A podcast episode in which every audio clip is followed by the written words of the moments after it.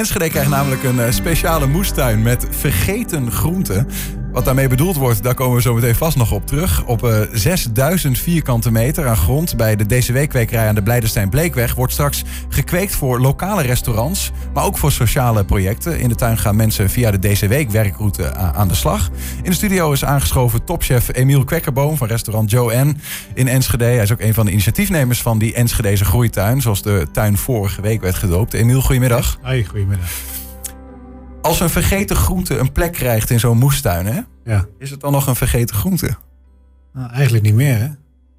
Het vergeten groente bedoelen we eigenlijk... Uh, ja, groen, in de supermarkt kennen we, ligt eigenlijk overal hetzelfde. Dus dat kennen we allemaal wel een keertje. Mhm. Maar vergeten groenten zijn eigenlijk ja, is een beetje een hippe naam... voor groentes die op dit moment... Of de afgelopen jaren gewoon niet meer zoveel gekweekt worden. Wat vroeger waren dat een soort van oergroentes. Toen hadden we niet anders is allemaal een beetje verdwenen. Door het commerciële, de commerciële groentes hebben een beetje de overhand genomen. Noem eens wat commerciële groentes. Nou ja, commercieel, ja, het is misschien ook niet helemaal het juiste woord. Maar de onvergeten groenten? Zijn de onvergeten groentes kennen we allemaal wel. Paprika's kennen we allemaal wel. Uh, knollen, uh, uien, aardappel, dat kennen we allemaal wel. En een beetje de, de, de, gekke dingen zoals ja, nou, pastinaken, zo kennen we ook allemaal nog wel. Maar bepaalde knolsoorten, bepaalde soorten biet.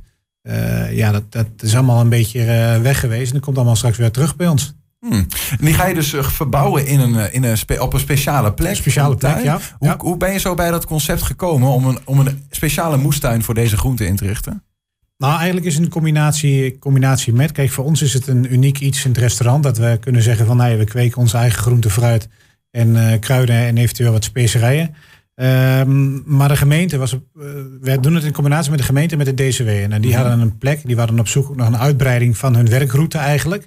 Zo is eigenlijk een beetje de combinatie ontstaan. En uh, ja, voor hun is het, voor de gemeente en voor de DCW, dat ze mensen weer uh, op een bepaalde manier aan het werk proberen te krijgen. Of dat mensen kunnen ontdekken wat ze leuk vinden. En wij hebben straks daar unieke groentes uit. Dus het is eigenlijk een beetje een samenspel uh, van drie partijen. 6000 vierkante meter is best een behoorlijke lap grond. Ja, uh, hoeveel mensen kun je daar dan uh, een plezier mee doen door ze weer toch wel aan het werk te zetten? Ja, dat durf ik niet te zeggen. Dat ligt, dat ligt in de DCW. Maar ik denk, ja. dus een tuin onderhouden is echt mega veel werk. Dus ik denk dat daar dagelijks misschien straks ja, tussen de 6 en de 10 mensen misschien wel bezig zijn met het verbouwen, maar ook het onderhouden met name van, van die groenten. Want hoeveel soorten groenten ga je dan? Heb je daar een idee bij? Hoeveel je nou, ik denk als we straks echt, want het duurt een aantal jaren voordat de tuin helemaal is zoals die moet zijn. Want je moet die percelen per jaar eigenlijk verplaatsen. Ja, ik denk dat we daar toch wel per seizoen tussen de ja, rond de 40, 50 verschillende soorten op dat moment voorradig moeten kunnen hebben. Maar het duurt een aantal jaren voordat het eigenlijk in volle glorie is wat het is. ja, je begint eigenlijk. Of zo. Ja, wij hebben, we hebben drie groentetunnels. Dus drie kassen waar we de tomaten,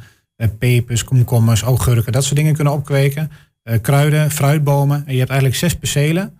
En dat perceel moet je eigenlijk per jaar verplaatsen naar het volgende perceel. En als je zes percelen hebt en je, bent, en je wil één keer helemaal rond eigenlijk, dan ben je zeven jaar verder. Ja. En dan heb je eigenlijk de aller, allerbeste kwaliteit. Staat de tuin er in volle glorie. Maar dus ook met kas en allerlei mogelijkheden om exotische groenten te verbouwen misschien wel. Ja, ook, dat kan. Ligt een beetje aan het seizoen. Kijk, als je veel zonuren hebt, kunnen we best wel veel kweken hier in Nederland. En het is op volle, het is eigenlijk, een, het is eigenlijk op, uh, op volle grond. Uh, veel zonuren hebben we op de tuin staan. Mm -hmm. Dus ja, ik ben benieuwd wat straks het uh, eerste resultaat gaat zijn. Ja, wat, die, die tuin moet nu nog, de eerste zeg maar, stukken grond moeten nog worden gelegd? Of hoe? Ja, zeker. De, we moeten nog gaan zaaien en uiteindelijk gaan oogsten. Uh, de eerste pultjes en de eerste tuinboontjes die staan er nu in. Want die doen het eigenlijk vrij goed onder, onder, onder veel omstandigheden. Dus in deze zomer verwachten wij wel de eerste resultaten. Mm -hmm. En het, het begin is er. En ja, mega, mega mooi project. Ja. Je noemde het net al even um, wat die vergeten groenten dan eigenlijk zijn. Ja. Um, je, je, noemde de pastinaak, daar heb ik wel eens van andere, gehoord. Ja, maar ja. er zijn nog veel meer. En uh, volgens mij is er een, uh, een, een, manier gevonden bij ons om eens te kijken of die groenten zo vergeten zijn als dat ze lijken. Ja, dat klopt Niels. Want uh, ik weet, jij houdt van quizjes toch? Daar ben je heel goed in. Ja, ja. Oh, ja. Oh, wat is dit? We hebben echt een quiz ook. Ja, we hebben echt een quiz. Want ik dacht, um, we dachten op de redactie van jij bent altijd supergoed met quizjes. Oh. Niet dus. En uh, we dachten, we doen jou nog een kans. We maken het makkelijker. We gaan kijken hoe het is met jouw vergeten groentekennis. Mm -hmm.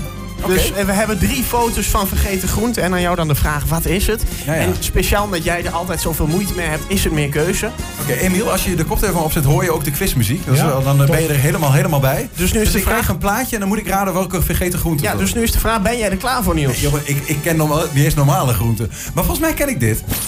Is dit niet gewoon... eh, we zien hier eh, ja, een plaatje van iets wat, wat lijkt een beetje op gekke aardappelen, champignonachtige spul. pastelschoenen. Maar volgens mij... Wil je er meer, meer keuzevraag nog? Of zeg Nee, nee, van... Is dit, is dit, ik ga eerst voor, is dit gember? eh, Geen gember. Oh, wacht, ik, het is geen gember. Dan wil ik meer keuze. Dan wil ik meer Oh, keuze. is het A, gember? Ja? Twee B, keuzes. B, de aardpeer? Ja? Of C, de Indische wortel? Ja, joh. Dat schiet mij maar lekker. Het is geen gember, maar het is een van die andere twee.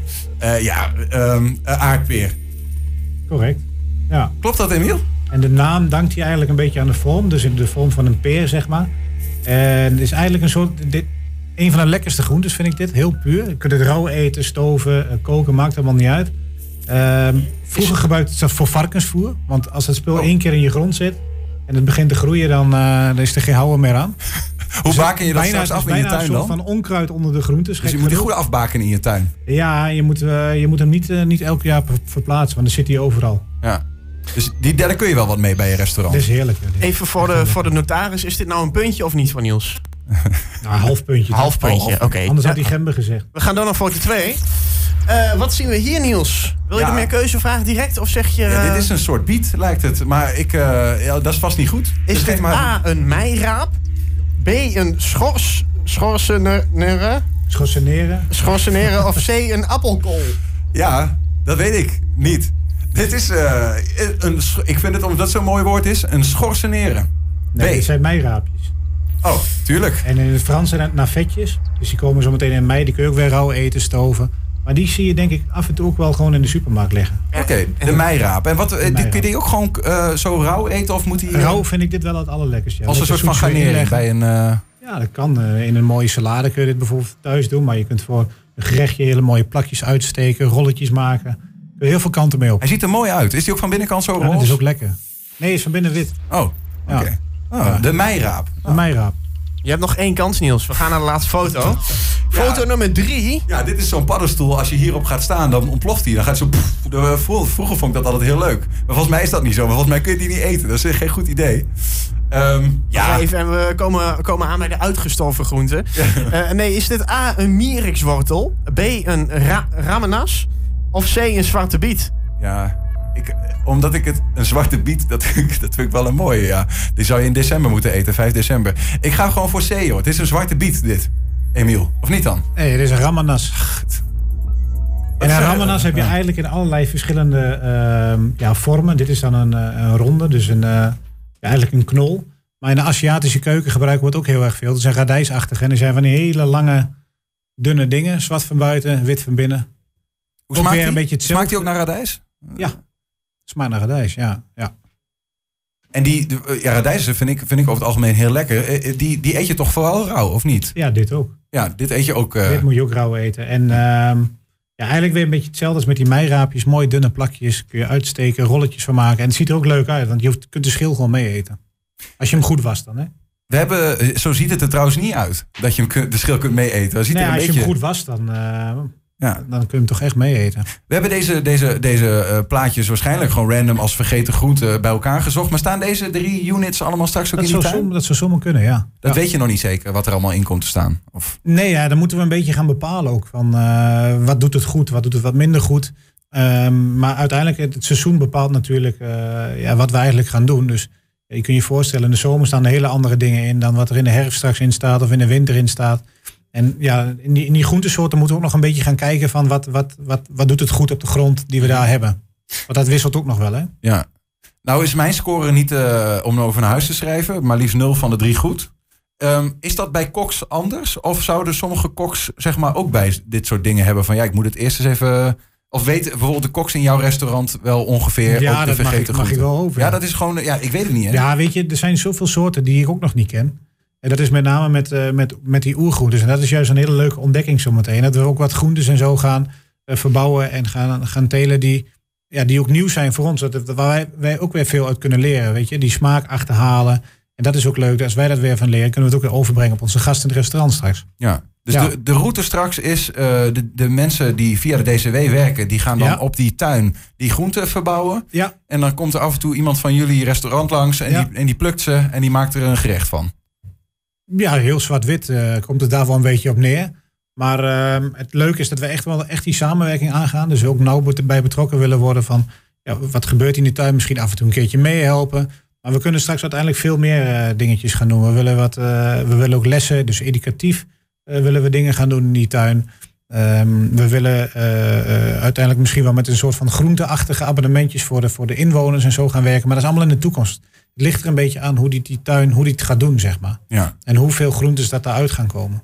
Wanneer, eh, wanneer kunnen we echt de eerste groenten uit van het land halen, denk je? Daar? Ik denk deze zomer. Deze zomer al. Ja, ja. Ja. Groente en fruit. We gaan meemaken. Te Aardbeidjes en zo doen het altijd wel goed. 6000 vierkante meter. Gaan we Ja, het vast zien. flink, Ja. flink.